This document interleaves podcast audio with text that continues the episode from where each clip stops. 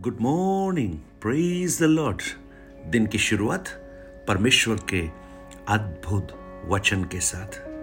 मैं पास्टर राजकुमार एक बार फिर से प्रभु में, मेरे सब भाई बहनों का इस प्रातकालीन वचन मनन में स्वागत करता हूँ। यहोवा मेरा चरवाहा है। मुझे कोई घटी ना होगी। आज मेरी प्रार्थना है, दाऊद का वो अच्छा चरवाहा आपका भी चरवाहा बना रहे। मरकुस रचित सुसमाचार हम लोग मनन कर रहे थे। और वहाँ आठ अध्याय में एक भारी भीड़ को हम देखते हैं। और उस भीड़ के बारे में ईशु अपने चेलों को बुलाकर कहते हैं, मुझे इन इन पर तरस आता है, क्योंकि इनके पास खाने को कुछ भी नहीं और वो तीन दिन से बराबर मेरे साथ है। एक चार हज़ार लोगों की भीड़ ईशु से सुनने के लिए उसके पास है। और ईशु कहते हैं, ये तीन दिन से बराबर मेरे साथ हैं। मैं आपको एक चीज़ बताना चाहता हूँ, प्रियो। आप उस प्रभु के साथ कितना समय बिताते हैं, उसका उसकी उपस्थिति यहाँ पर कोई भी ना ले, लेकिन स्वर्ग उसकी उपस्थिति लेता है, उसकी अटेंडेंस लेता है। कोरोना महामारी के पश्चात जूम शुरू हुआ, जहाँ पर हम संगति करने लगे। बहुत ही अच्छा एक प्लेटफॉर्म था, लेकिन उसका दुरुपयोग भी शुरू हो गया। सिर्फ़ मीटिंग ऑन करते वीडियो ऑफ़ कर कर मोबाइल को, टैब को, बैग में डाल दो, कुर्सी पर रख दो, कहीं भी छोड़ दो और कुछ भी करते रहो। एक प्रभु के दास ने बहुत उत्तम तरीके से इसकी व्याख्या की। उन्होंने कहा, जूम की मीटिंग बिल्कुल ऐसी है जैसे ट्रेन की यात्रा।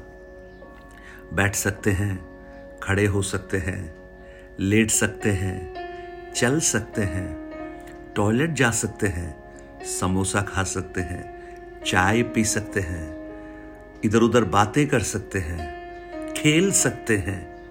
कितनी सिमिलैरिटीज हैं। लेकिन आज मैं आपको कहूँ, स्वर्ग बारीकी से उसका ध्यान रखता है। ये तीन दिन से बराबर मेरे साथ हैं।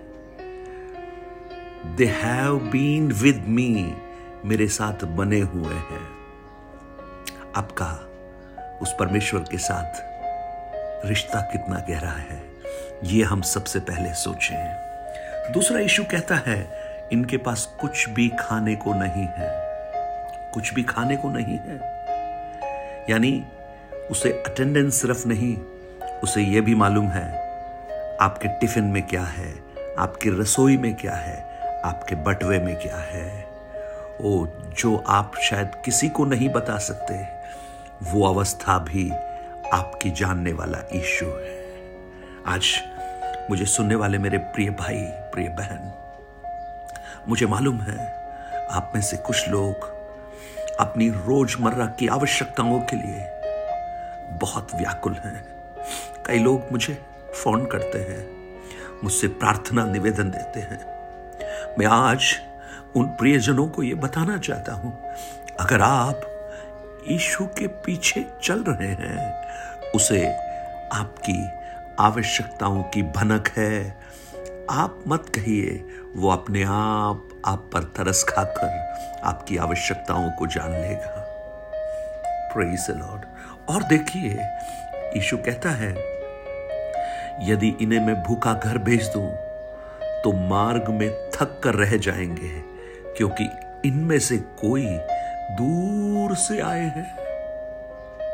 एक और चीज़ यीशु को मालूम है। आपका एड्रेस और पिन कोड क्या है, वो भी मालूम है। यानी आपको इतनी गहराई से वो जानना शुरू कर देता है।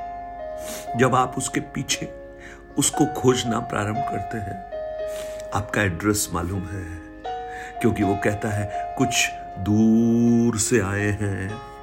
लॉर्ड बड़ा खूबसूरत है ये जानना कि ईशु मेरे बारे में कितना कुछ जानते हैं।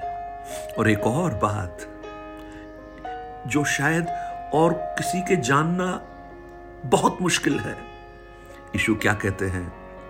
कुछ मार्ग में थक कर रह जाएँगे, गिर जाएँगे। ओ, ये बड़ा बड़ा खूबसूरत है। यानी आपका जो फ़िज़िकल स्ट्रेंथ आपकी शरीर में कितना बल कि आप उस भूख को सहन कर कर कितना कदम चल सकते हैं ईशु को यह भी मालूम है। प्रेज द लॉर्ड आज मैं आपको कहूँ, प्रियो, आपकी अवस्थाओं में, आपकी इन परिस्थितियों में आप कितनी दूर और चल सकते हैं, कितना आप सहन कर सकते हैं, आप में कितना सहन शक्ति अभी बाकी बची है, ये भी ईशु को मालूम है। और वो अपने चमत्कार को आपके गिरने के बाद नहीं करता, लेकिन आपके गिरने से पहले जानकर आपके लिए एक अद्भुत काम कर सकता है। हो रबा, शखानबा। आज प्रातःकाल मैं प्रार्थना करता हूँ, आप में से कुछ लोग शायद सोच रहे होंगे, मैं गिर जाऊँगी। मैं गिर जाऊँगा। अब बल बचा नहीं, अब सहन नहीं होता। लेकिन मैं आपको कहूँ, यदि आप ईशु के पीछे चल रहे हैं, यदि आप उससे सुनने के लिए गए हैं, यदि आप अपना सब कुछ भूलकर उसको सुनना चाहते हैं, उसके साथ समय बिताना चाहते हैं, जैसे इस भीड़ ने किया है तो मैं आपको कहूँ, आप चाहे जंगल में भी क्यों ना हो, ओ प्रेज लॉर्ड आप ऐसी जगह पर क्यों ना हो विल्डरनेस में क्यों ना हो, जहाँ पर आपको कोई कोई रेस्टोरेंट ना दिखाई दे, कोई रोटी की दुकान ना दिखाई दे, जहाँ से आप खरीद सकें। लेकिन स्वर्ग का एक अद्भुत बंदोबस्त आपके लिए प्रकट हो जाएगा, क्योंकि आप उसको खोज रहे हैं।